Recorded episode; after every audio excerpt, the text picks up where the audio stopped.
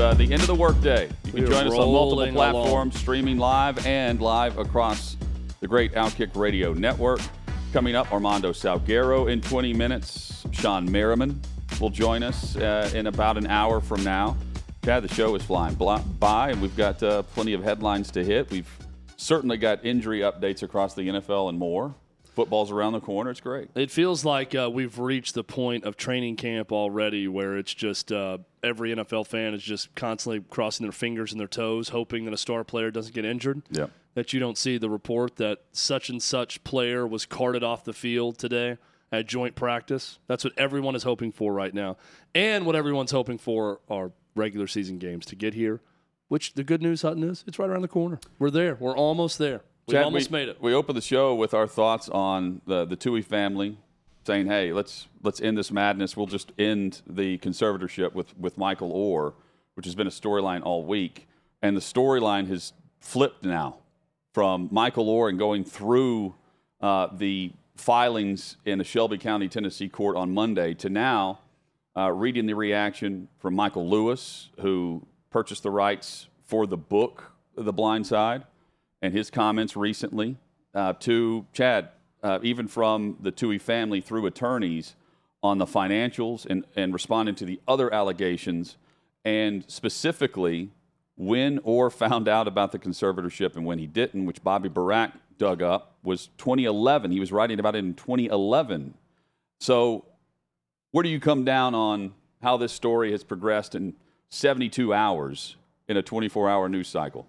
I think it's a great lesson, once again, about the news cycle. This is a lesson that I can hear out, and I think everyone should know. Don't ever get overly settled in on an opinion based on one news report and one side of the story. We can easily say this all the time, and we say, well, let's wait for another report. Let's wait for the other side to this and see what happens. But I'm guilty of this also, and we all are.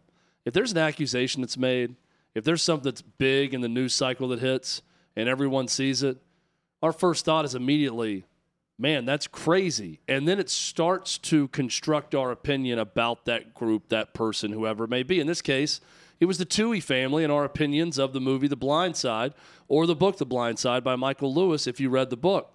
These are all things that immediately people went to. It's all fake. It's not true. None of this really happened. The Tuohys are terrible people. And it's easy to fall into that trap based on one accusation. A key thing to remember when a story is reported or something comes out is there another side to it? And when will the serve, the serve happen? When will the volley happen? When will the, return serve happen? When are we going to hear from the attorneys from the other side? So then we start to get the information out.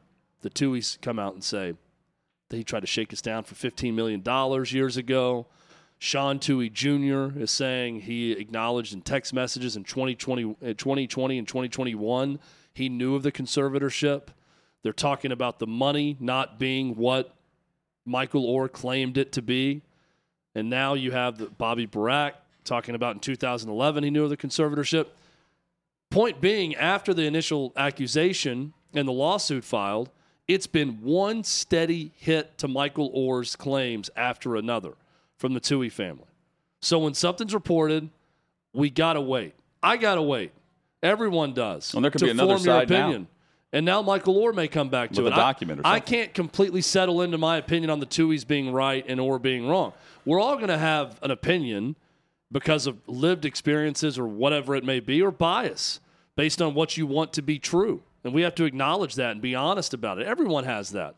When you hear a story, you automatically have a bias one way or the other because you want the story to be juicy, or you want this team or person to hurt, or you want this team or person or people to be protected and to not hurt. We have to acknowledge those inherent biases when we see a story, but also acknowledge something else is going to happen. More news will come out, and then the opinion may change. So don't settle into an opinion right away. This Michael Oher story and the back and forth now with the Tuohys and their attorneys and what he wrote in 2011 in a book, and is he really just doing this for publicity? All of it. I think it's a good lesson in this, Hutton. Yeah, and and now we wait on the. You're right. It's pretty easy to figure out one way or the other. uh, what this comes down to and the finances there. The two and a half percent that's been alleged that the Tuohys signed off on, but Oher says he didn't get a dime from. Uh, details are in the papers. Well, even you know, just They're in the texting about numbers. this with buddies, it, like the the story comes out, and everyone has a rooting interest. People want Oher to be right, or they want the Tuohys to be right right away with the story. Yeah. But we got to hear both sides out, if you want to or not. But no matter what, people are going to have that bias of which side they want to be correct in all of this. And I, I saw that with this story. This was a good illustration of what we see with a lot of stories, but I saw this as much with this one as any other story we've had recently. Well, no one took the side of wanting Sandra Bullock to give back the Oscar. That is good. Not a single person I know said that Sandy know Bullock what? should She give back the Oscar. I mean, I, I really think that like we need to find these, you know, hidden Twitter accounts Maybe with, it's AI. with nameless, faceless, you know, different pictures on it, and they have a bunch of numbers, and just really like interview these people that have an opinion that bad. That that's who we need to talk to. Injury roundup from across the NFL. Terron Armstead, star left tackle for the Miami Dolphins, and a big signing for them. Um, he was carted off with a uh, leg injury, but was then posting something about him walking around and saying that you know he's going to be back on track soon. Uh, still unknown on the recovery time for Terron Armstead. They don't have great backup options in Miami. Uh, Kendall Lamm comes to mind. He came through here for you know a, a brief time uh, with the Titans' offensive line and was a backup in Cleveland. Technically, on the depth chart, he's the backup at left tackle. They have other options too, but Terron Armstead is uh, the best, one of the best left tackles in football, and they need him as they've been loading up and putting everything behind Tua Tagovailoa. Um, more details there after he was carted off, but walking, seen walking uh, elsewhere on social. Uh, Haason uh, Reddick, thumb surgery, and he's correcting an issue there. He should be ready for week one for the Philadelphia Eagles after having a great season a year ago. Jameson Williams, star wideout at Alabama, now the, the, one of the top picks last year for the Detroit Lions. He was injured last year. He's, of course, suspended for the first six games this year based on uh, the NFL gambling policy. He has a hamstring issue, and those soft tissue problems, especially at that position, can linger. Um, he's out for a couple of weeks. And Ashton Dulin, uh, torn ACL, backup wide receiver in Indianapolis. Starting wide receiver for the Tennessee Titans, Treylon Burks. Chad, there is uh, some good news, a silver lining, best possible case for Treylon Burks. Um, an AC, uh, not an ACL, an LCL sprain, not the ACL, an LCL sprain. Timetable from officially from the Titans and head coach Mike Vrabel is they're, they don't have one at this point, but Pro Football Doc, um, it- Dr. David Chao, he said it's a, a two to six week time frame. My guess is it's closer to six than it is two, um, and that would put him far past the uh, season opener for the Titans against the New Orleans Saints coming up on September 10th. Uh, this uh, is great news for the Titans because it looked bad yesterday about, with the video and him being carted off and all of that. And he is going to be such a key part of what is a tenuous passing game situation for the Titans. Even with DeAndre Hopkins, it's one to watch just how effective it's going to be. But Treylon Burks, uh, whatever projection you're going to have for the Titans offense, was going to be a big part of it, with or without DeAndre Hopkins. So good to know that he's going to be back relatively soon. Yeah, they, they have to have Burks and Hopkins. Their offense looks awful when they're not on the field. Uh, passing game, we, we saw what happened last year. It's not much better if they lose one of those guys. Uh, we, we won't even mention losing both there. Uh, quote from Vrabel No, I don't think it'll be a long term injury. There is no ligament tears. It's the best case scenario. There's relief. We will rehab him, and when he's completely healthy, we expect him to be back with us. Again, Dr. David Chao and Pro Football Doc saying around six weeks for the LCL sprain. Great rivalry budding in the division of the NFC North. Uh, Jaire Alexander, star corner for the Packers, loves jawing with star wide receiver and the best wide receiver right now, Justin Jefferson of the Minnesota Vikings. Jefferson recently responded to Jaire Alexander at the end of last year uh, dancing on what was uh, a great performance against a wide receiver going for 2,000 yards. You uh, and Justin Jefferson, you did the griddying right after a play. You knocked down a ball. Talk about that a little. He thought he was gonna come in there griddying, but I was the one griddying. And nobody's really worried about him. It just goes to show you the the amount of attention that he was trying to give me. You can't call a, a, a 180 yarder a fluke. That's something that's not a fluke. You you can't just walk up on 180 yards in the NFL. Back and forth, great performance, and then not a great performance. Great performance by Jaire Alexander, backing up the talk, but uh, this is must watch, and they, we get this twice a year now. Has there ever been a receiver that tried to start a feud with a corner? I feel like it's always the other way around. It's the corner trying to provoke the receiver into a feud. It wasn't Cortland Finnegan and Andre Johnson. it wasn't Justin Jefferson that was trying to do the griddy, right, to start some long going feud with Jaire Alexander. It's always the other way around. And that's kind of the nature of the business. It is the corner's job to provoke. It is the receiver's job to get open and to torch the corner. But I like Justin Jefferson's response saying, you know, he's he's trying to get at me. So it wasn't the other way around. We don't He's get- he's doing things to bring attention to me because I'm the star. we don't get Vikings Packers until October 29th. So we have to wait until around Halloween, and then they play again on New Year's Eve towards the end of the year. Jordan Love has apparently looked pretty good. That's what they're saying. Yeah. What if he's great? If it's What if another he Aaron Rodgers yes. situation. Aaron Rodgers Future backs Hall up. Favre, then follows Favre's career to the New York Jets, and then here's Jordan Love uh, as the contract's about. I know they got a one-year extension to what he did, but the contract's about to expire, and he ends up being great. Well, good for him if so. Yeah. But I mean, it, it would contradict every report and rumor we've heard from the Packers and people that cover the team, because all and it, it, I can still remember it well. Every bit of coverage about the Packers under Favre, with Aaron Rodgers the backup, was Aaron Rodgers looks like the first overall pick that slid to them in the twenties of that draft. He looked great from the start, and it was all about we got to get to Aaron Rodgers sooner rather than later. Cannot let him sit forever, right? That was not the same thought Not with the Jordan same. Love. Not the same, but but what It what- was more of can we apologize enough to Aaron Rodgers to make him like us again so he'll give us another one or two seasons. But what the difference though is Aaron Rodgers went back to back MVPs while they were trying to turn things over. You couldn't just throw in the towel on him at his he's still playing in his prime.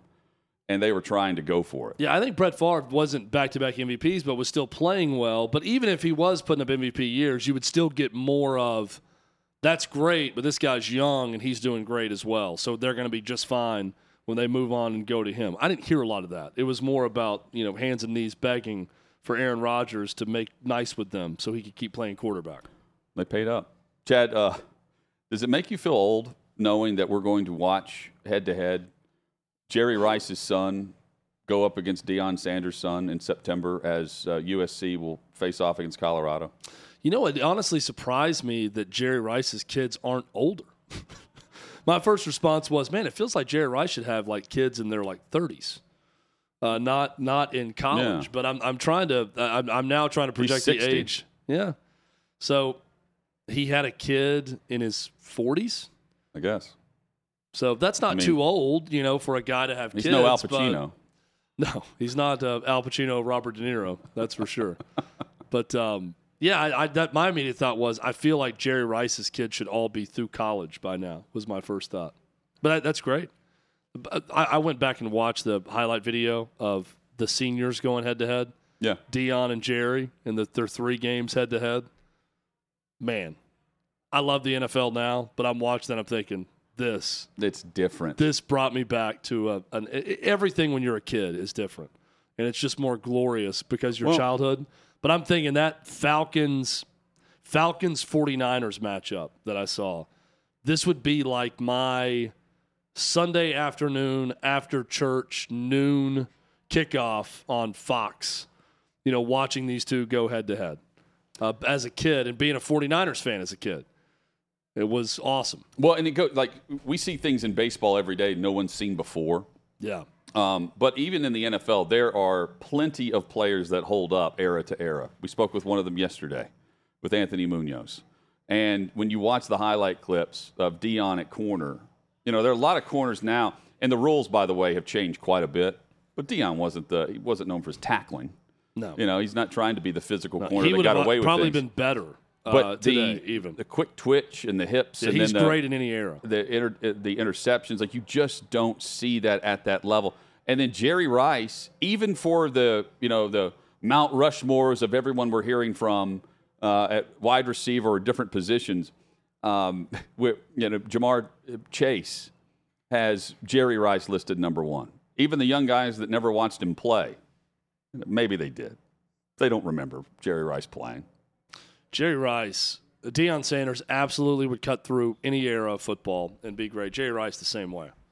With his route running, Well, his ability, but his work ethic, he would have been great. It's like the, the dumb debate that Larry Bird couldn't dominate in the NBA right now. You know, that, that's so stupid. Like even the legend, like Magic Johnson's reaction to that is, oh, he would he would name his his performance. He could tell you how many points he was going to put up in today's Yeah, I game. think Jokic is an example that A Larry example. Bird would be just fine today. yeah. Jokic has no speed, no quickness. I mean, he's three inches taller than And- Larry Bird. That's about the difference. And the right? way they would shoot the basketball is unblockable. yeah. It's you can defend, but you can't over the head shot that they've got. I mean, there's Money. there's a three inch difference between those two guys, and Larry Bird's a better ball handler and passer. How many players I don't know. today could Jokic say is pretty great at both too. How many players today could say, I'm going to play the entire game left handed and post 30 plus? Not many. Armando Salguero could write left handed and win awards. He joins us next. We talk to. NFL.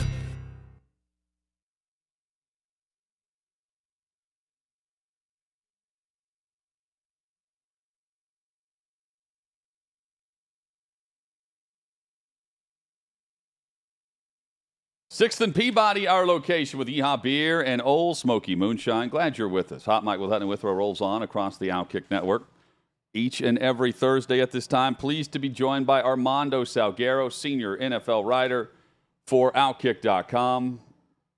Armando, good to see you. It's good to see you two guys. My favorite two guys every Thursday at 420. There are, there is no number two. Look at the three musketeers right here. This is a trio. This is not a duo. This is a trifecta of great dudes right here on screen right now. I love it.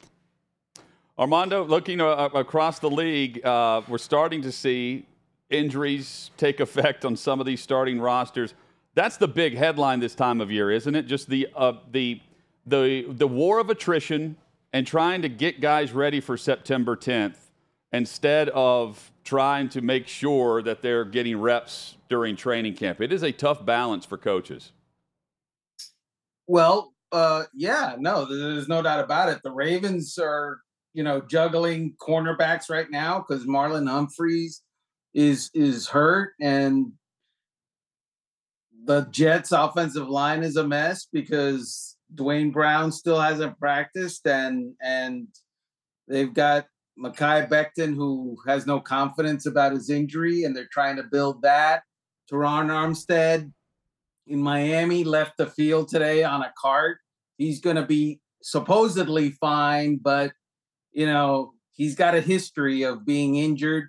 Will Levis in Tennessee uh, left practice today, and now they don't know if he's going to be able to play this weekend. So yeah, um, it's a, I believe it is a contact sport, and the bodies wear down. There's no doubt about it. wearing down before the, the build up for the regular season. When, when Dalvin Cook was talking with the Dolphins, how surprised are you that he's not a Miami Dolphin and he ends up with the Jets? it's not surprising because he went with the team that offered more money.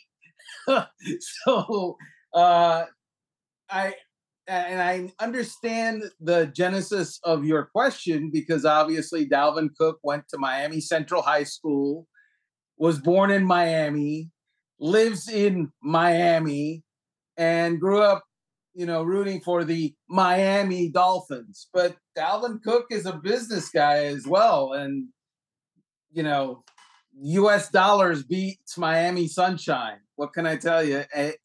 All I would say about the Dalvin Cook signing with the New York Jets is um, it's good for him because he doesn't have to carry the load in New York, assuming that Breece Hall is going to be okay. Breece Hall looks like he's fine. I would say that Breece Hall is going to take a while and take a minute before he's the same player that he was the carry before he blew out his injury last year.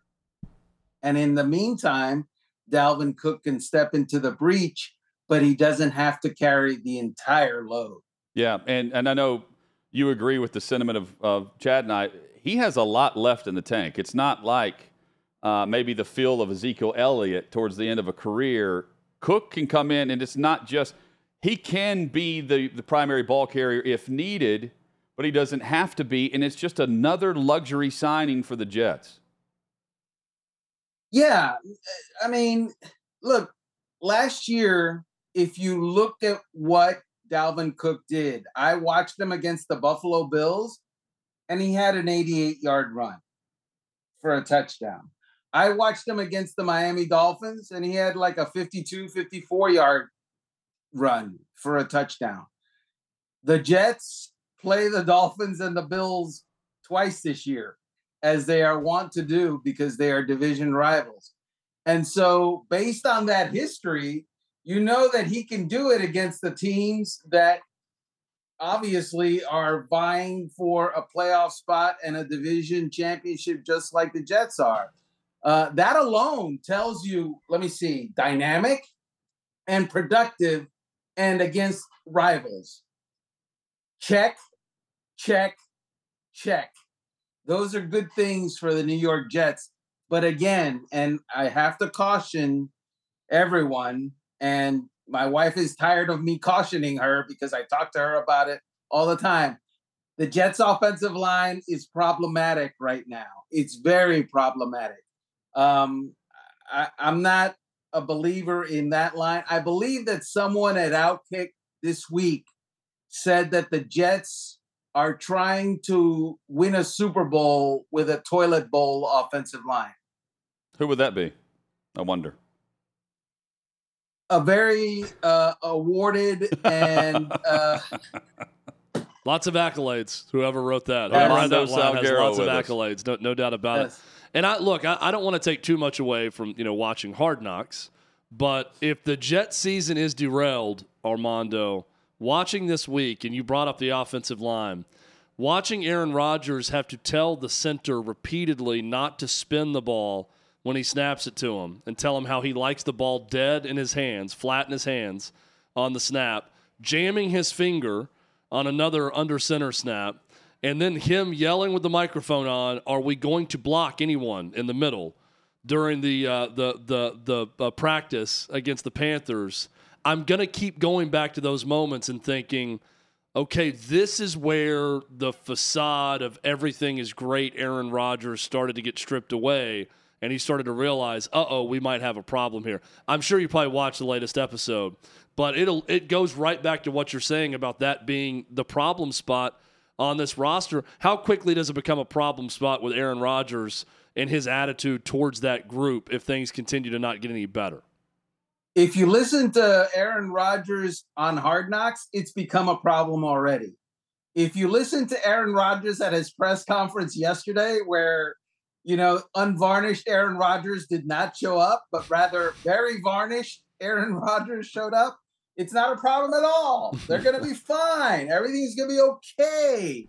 And he did say yesterday that he wants a starting offensive line sooner rather than later. They don't have that. He needs them to have a certain amount of chemistry. And he believes, by his estimation, that that takes at least a week to get. I got news for Aaron Rodgers. That doesn't take a week to get.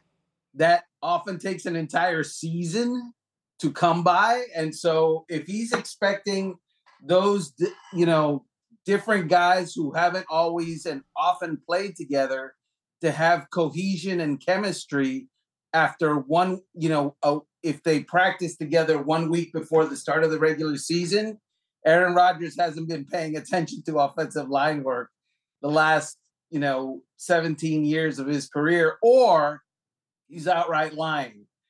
Which one of those is more likely? Hmm, well, I wonder. Lucky for Aaron Rodgers, he didn't have to play behind that offensive line against Carolina. Unlucky For Bryce Young, he did have to play uh, behind his offensive line for the Panthers, and he was getting hit on every drop back uh, against the Jets.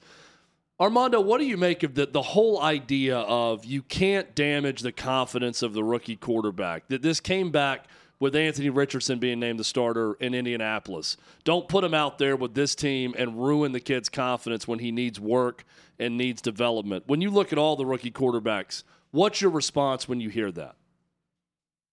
My response is all rookie quarterbacks are not the same, just like all people are not the same. I don't like uh, to make statements that covers the entirety of a population of of of people, including quarterbacks.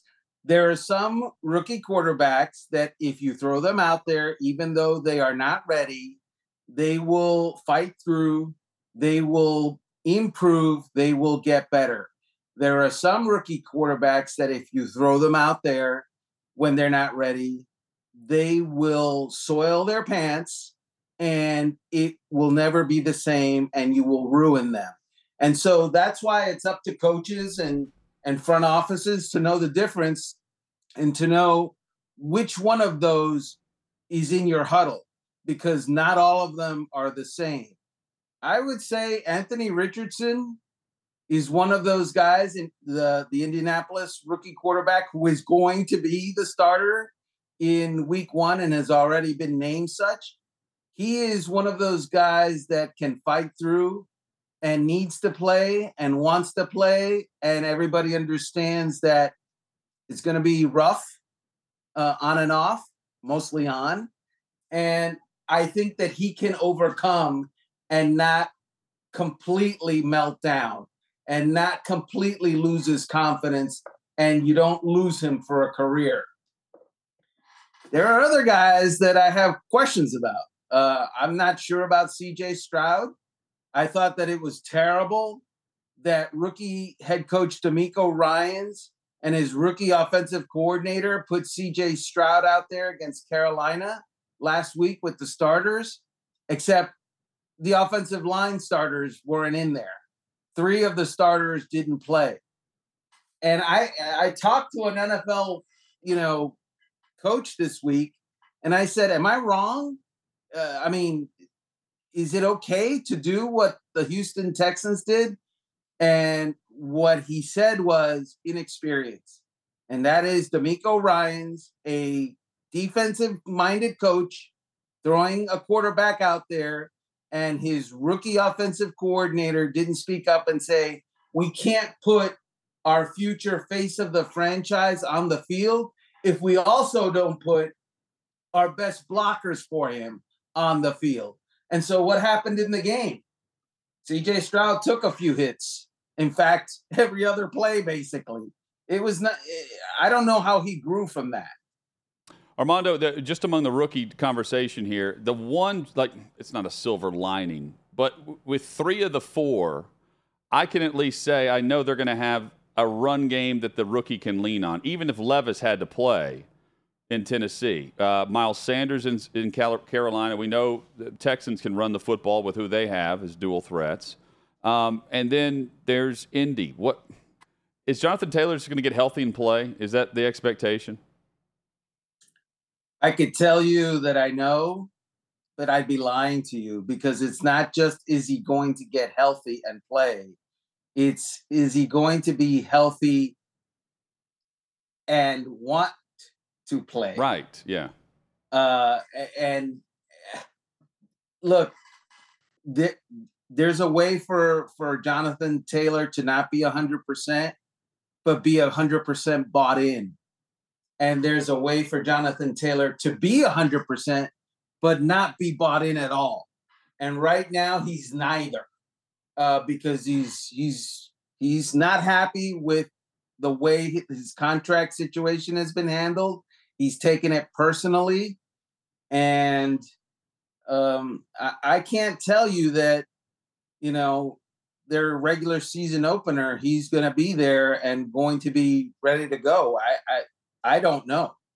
You hearing much on Jacksonville and they're returning practically everybody. They've got a, a, nice young core, but also a quarterback that's supposed to take a grand step with Pederson in year two. In the final minute here, what, what have you heard about their camp and the buzz surrounding where they should be in December? That's going to be a good team. And it should be. And yeah, and Calvin Ridley is going to, you know, just be a monster. I, I really do think that what they had last year was good, but they lacked a certain amount of uh what's the word dynam dynamism dynamism dynam they lacked a dynamic player on the outside. I mean, you know, they had playmakers, but they didn't have people that could go 80 yards. Uh, Calvin Ridley is that guy. And he's got fresh legs. He didn't play last That's year. Right. he's got fresh legs. Hopefully, not an app. And, and uh, yeah, and he, maybe he, I hope he deleted that one from his iPhone or whatever. And he's got something to prove, which is a bad combination for who? For the other teams in the division, because Trevor Lawrence is going to be okay. He's gotten it. Those interceptions in the playoffs notwithstanding. Loving all the work at Outkick.com, Armando, as usual. And uh, love to catch you up each and every Thursday around the league. We appreciate you. I appreciate you, man. See ya. There he is, Armando Salguero, all things National Football League. Uh, yeah, if you always just, brings it, Chad. If you just look at their depth chart in Jacksonville, I mean, it, they should be a pretty good team depth wise based on all the draft picks they've had and how high they draft in every round. They, I mean, if Trevor Lawrence takes that next climb, hits that next shelf, they win this division easily. And I, I, I yeah. and that's if they continue that progression based on the way they finished years last season. Years and years of being bad and drafting very high it's finally paid Easily, off. I'm saying like two games or something. Like again, it's not. It should not come down to the final game if Jacksonville ends up being the surprise team that's under the radar right now a bit because of the division and because of how stacked the AFC is. Not Super Bowl, but they're playoff worthy, and I don't think we talk about them enough. Ja Morant, he's been talked about quite a bit, but details next on the playing card.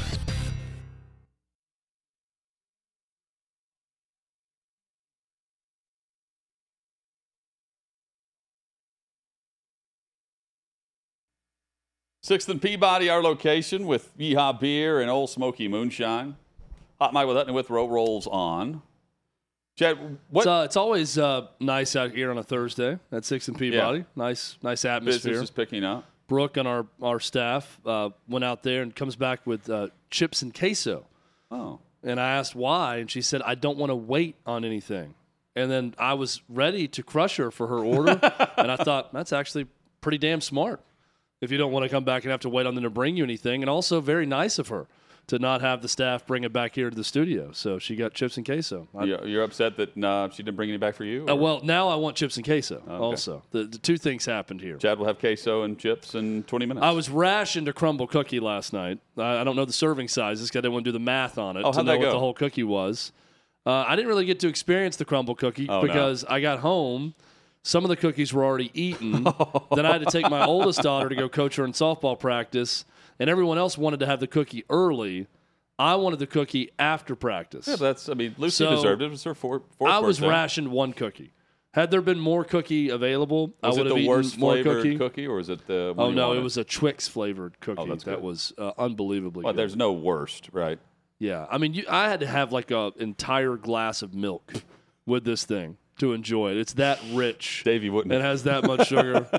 Da- Davey's like Davey wouldn't eat for two weeks. He'd go fast for two weeks. I'd even just thought about the image of milk. Yes. crossed his mind. But it was uh, it was good. Chad, what was uh, now I want chips and queso. Thanks, Brooke. what was the era of the trading cards for you? So the era of the trading cards Mine was like me, sixth through sixth and seventh grade primarily. younger than that for me. I, I'd say starting in like first or second grade. Uh, I got big into the baseball cards. Every time I went to the store with my nana, my grandmother, who I was around a lot as a kid, I would ask to uh, pick out a pack of baseball cards, and Nana would always say yes. So I'd get the baseball cards, and then I'd arrange them. I remember I started arranging them by team, and then I'd go by league, and I had different ways of trying to arrange them in those. I love the feeling of the the card book. You know, as you turn the plastic Oh, yeah. sheets of paper through, and you're going just the smell of it. The whole Would you thing was them? awesome. I was big on trading. I got just uh, gypped in trades by my older brother, who was seven years older, who was much better at collecting baseball cards than I Yeah. was. So I think I made two really bad trades and stopped. I've It's like when told Bill you. Belichick wants to do a trade and everybody gets real. You know, "Why- Yeah. Why is he doing this? That type I, I thing. think I've told you, Mike. I- I'm not. I don't want to come across as complaining about a Christmas gift, but I, Yeah. I remember so bummed. but complain about it, please. so Go bummed ahead. back back in the day. This is probably 95. I don't know, 95, 96. And one of my one of my great aunts uh, at, at the big Christmas on my mom's side of the family, everyone would you, you would like draw a name, right? Instead of giving everyone a gift. And my name was drawn. And I'm We still do that every year, by the way, with the cousins, we, extended we, family. We do as well. Uh, uh, the the family has dwindled a bit, unfortunately, but the uh, the immediate family, I'm saying, we've got the we still do the the gifts, but I open up these trading cards. Uh, it's like 94, 95, something like that, and it's a box of trading cards from like 1983. which probably was uh, expensive. No, No? No. Was it like an off brand? It wasn't Don this, Russ? Is, this wasn't like from a flea market. It, the upper deck wasn't around. 89 was upper deck's first year, I know, because of the uh, Ken Griffey Jr. rookie card that's in that first uh, issue of upper deck. That- this was like an off brand Chinese knockoff Yeah, it was almost like a cereal box brand. set. They called them a set. Yeah, it came Each with year had the a, set. a real crunchy piece of chewing gum. Oh, yeah. Those, but the chewing gum, I mean, you had to break the thing and up this into was eight like the pieces this to was try like to the it. like the the log box one. You know, not yeah. the oh, that's yeah, that's not good. Yeah. So speaking of log boxes, I think the my best construction project as a child was uh, I lived on to kind of uh, give you the mental image of where I lived. I lived on my grandparents' land, and me and my parents lived like in a house on their land, kind of a guest house situation. And my parents were, or my grandparents were next door. Nana, who I told you, I I would always buy me the mansion the uh, guest home. R.I.P. Nana would always buy me the baseball cards, never asked. And then there was we had land next to us that my grandfather gave to my sister when she got married. So they built on that land when I was probably nine or ten. Yeah, I would say they built a house on that land. So I would go down to the construction of that land. And I said, you know what? My, my grandfather's handy. I can learn how to do something. I'm going to build a box out of just found materials around the house. And I mean, it was the simplest project like ever. you're dating Shailene Woodley. yes. I was I'm basically Aaron Found Rodgers at this point. I was big into ayahuasca at the time too as a 10-year-old. I had a darkness retreat before it was cool. I just put a, a box over my head and didn't, didn't have light on for a while. It's amazing. I was very zen as a as Yeah. a small child. But no, I, I go down there and I, I like I found I remember I could probably still find it, but it was just like pieces of uh, plywood and then I found them where they had cut them off, you know, to to to measure them out in f- like four or five equal thing. And I just I nailed a box together, and I put baseball cards in. Oh, them. that was and I your remember, filing. But I remember thinking like, th- I, this is the most ambitious thing that any child has ever done. I should get some sort of award, a wood woodworking award, but also just I should be in Model UN. I should be in everything. And I took it to my grandfather Sign up for a Pinewood Derby. my, my grand my grandfather who who this man made bunk beds for me when I went to college steel bunk beds all right he could make anything he built both houses that I was around my entire life just himself he would hire like one guy to help him showed him this occasionally box. I showed him this box and he looks at it and says you're going to get a lot of splinters on your hands if you carry that thing around. Like, he wanted me to finish the wood. Be careful with you those know, it's nails. like wood where you picked it up and you're getting splinters on it because it wasn't shaved down Your head just sinks. at all. And yeah, I'm just thinking, uh, but I Gee, kept thanks. I kept the box. I put a lot of baseball. We should put it in the cards background here. It's based. It's I, I I bet my parents have it somewhere. It's basically uh, what I just put all the discarded baseball cards I didn't want in. So everything I didn't care about. I didn't, if I didn't Your care enough about it it to put it put it protected in the plastic sheet in the card book, I would put it in this box that gave everybody splinters if they picked it up. Chad, if you're uh, uh, maybe some of our viewers, listeners have kids or they they collect trading cards now, the Ja Morant rookie card. There was a point to all of our baseball cards. Yeah, Steve. the Ja I thought Morant we were just rookie riffing on baseball cards. um, it has skyrocketed. Now, when I say skyrocketed, based on what we were able to look at, the Ja Morant rookie card in this this particular one was going for about 35 bucks online. It's now going for like 200 to 230 bucks, but it did it overnight. And here's why. Uh, in the background of the Ja Morant rookie card, the Tuohys, Sean and Leigh Anne Tuohy, are sitting on the baseline. And then on the other side of Morant is uh, are two rappers, uh, R.I.P. Both Key Glock and Young Dolph are also in attendance. But you have the Tuohys sitting next to rappers at the game. Two now deceased rappers. Yes, but sitting next to the Tuohys, of course, in the headlines this week, and Ja Morant's rookie card there. A very random photo where, I mean, he's just, you know, he's flexing after a play in the old school Grizzlies uniforms down in Memphis. That's great. I, I thought it was just because Ja Morant, they're speculating he may not play again or something because of all the issues that he's had. So now his rookie card goes up in value. Maybe it's a little bit of both, but that is definitely a collector's item. Yeah, uh, so I guess so would be the Mark Jackson rookie card because the Menendez brothers are also in the background of this one. Uh, you know, people that are surveying Oh, the awesome. crowd. The Menendez brothers are in the background of Mark Jackson's original rookie card. NBA hoops. I haven't seen that in a long time. The brand. I don't. I, remember the looking at the the hoops logo. I remember that. I don't remember. See the far left, Wasn't this more than a, a basketball card brand? I feel like it was like a crossover, did a bunch of different like a magazine or something. I do see the Menendez brothers on the far left. Um, that's awesome. Now I want people to have, be private investigators and go and look at every card ever and see if there's any famous person Well, in the background. It makes me want to go through. Like, I mean, I I don't know where my old cards. are. I don't know if they still exist, but like go through and look at that instead of. But I, I, not many have the or have the clarity of this. A lot of times, it's just middle of the court doing something, right? Yeah. a pass, a shot, a dunk. well, Super 70 Sports, great Twitter follow. Yes, It was hilarious. yes. They go through old That's baseball cards all the time and they'll post and they'll put a description of the player that's shown.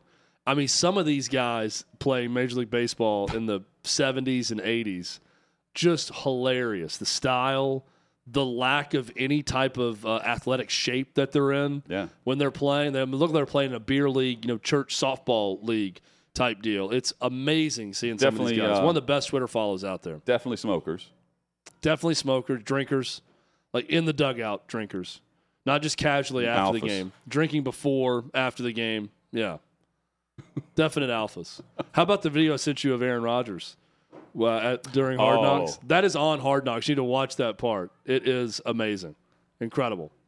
Jed, uh, happy birthday to the girl that's Oh, uh, happy birthday. for the happy birthday. yeah, Yeah, here at Sixth and Peabody, uh, demanding the birthday she doesn't shout look a day over fifteen. Yep. Uh, I don't know how she's in here. One right of the now. Woo girls, uh, I for have sure. no clue how she's in here. about to hop on a party bus here in downtown. Um, Gronkowski may be on a party bus. Currently out of the league, he joined uh, Up and Adams with Kay Adams, and was asked a, a very good question that you he actually gave some thought to. Who is the one coach that could bring Rob Gronkowski out of retirement? Brian Daboll wants me on his Don't, roster. I don't know do it. Don't do Gronk. We can't. Gronk. We can't. He won't have that Gronk, face if I was Gronk, on the team with him. Gronk, we can't keep doing this. I know, but I love to do Where's it. Where's the window? Is it? I love to do it though. Is it like open? Is I love it, to pretend that I can still play. Just makes me feel you good. could. You definitely could still play. No, I can't. I'm washed up. Who's the coach that But has I the, just like to pretend. Who's the coach that has the best chance to get you out of retirement? Um, Brian Daboll. really? Yeah. Really? Not Sean McDermott? Interesting. Oh, my hometown team. Mm. Your favorite team? But Brian Daboll. Brian Daboll Yeah. could get you out. What would he say if you called him? I mean, he can't. What would he, have to say He to you? can't get me out of retirement, but he would have the best chance to get me out of retirement. I mean, it could be you and Waller. Can you imagine that? That would be pretty wild. I always believe that having two tight ends is the best. The it makes the defense have the most difficult times. If you have two tight ends, I think that can make offense unstoppable. And it's rare. I mean, if you go back to my days when I when I had another tight end with me, I mean, it just makes the offense just prolific. He's talking about Aaron Hernandez there, back Yeah. in his days with another tight end, right? Yeah. Prolific is one way to describe Aaron Hernandez, that's for sure. How about Gronk going uh, successfully from interview voice to like sweet, sexy whisper back to interview voice in the same answer to a question? That that was what was impressive. He got very sultry Is in this the middle uh, of it. No, I, I don't know. I, I have Breathy. to. I have to go there. I have to. Okay, I have to go. There. And then back to. But when I had another tight end, that was something that was. Let's go back to the dual He's threat. a man of many talents. But he starts it by saying Brian Daboll wants me on his roster. Darren Waller's there, of course. Uh, that would be quite Can tandem. he play still? Yeah. I mean, that's Yeah, he was pretty good the last time he was out there, right? that guy could. Uh, if, you, if you sign him in December, get ready for a playoff run. Absolutely. Uh, their wide receiving corps includes Jalin Hyatt. Gronk seems like a guy that would have fit in on some of those 1970s baseball Oh, cards yeah. we're talking about in that era. He would have been right at home Their wide, of those teams. their wide receiving group: Darius Slayton, Parris Campbell, Wan'Dale Robinson, Sterling Shepard, Jalin Hyatt, uh, Cole Beasley as well, plus David Sills, who joined our show a long time ago, I believe. But Yeah. Dave, David Sills, Chad, is the 13-year-old, or was he a seventh? grade? He was a seventh grade quarterback that committed to USC when Kiffin was there. that Lane Kiffin offered. Yep. Yeah. He was at USC, but he was from like Delaware, That sounds right, right? yeah. I remember he was from some place that I was thinking, I didn't know they had or Delaware, then transferred to there. California and did some. Anyway, he ends up at West Virginia, and then he is, uh, of course, a wide receiver there. Now he's a, a backup on the, the Giants roster, trying to earn a, a roster spot. Yeah, uh, Daniel Jones could do some damage. Yeah, would Saquon not be a Barkley, bad setup for him for sure. Gronk and Waller, and then Tyrod Taylor's the backup there if anything were to happen with with Daniel Jones. I think the league with Gronk in it is just infinitely better. Well, no he was the one. he He, was the one doing. that said that and confirmed that they were going to Vegas. Tom Brady was Yeah. going to be To be an owner. the no, no, no to play before he went to Oh, Tampa. that was before Tampa. Yeah, this was before. but it was Gruden that nixed started. it. Yep. That was Gronk's story. Shawne Merriman about to join us. Lights out. I'm curious from his perspective. The best defensive player in the league. Is it Micah Parsons? Is it someone else? Who comes to mind for Merriman? That's next on Hot Mic.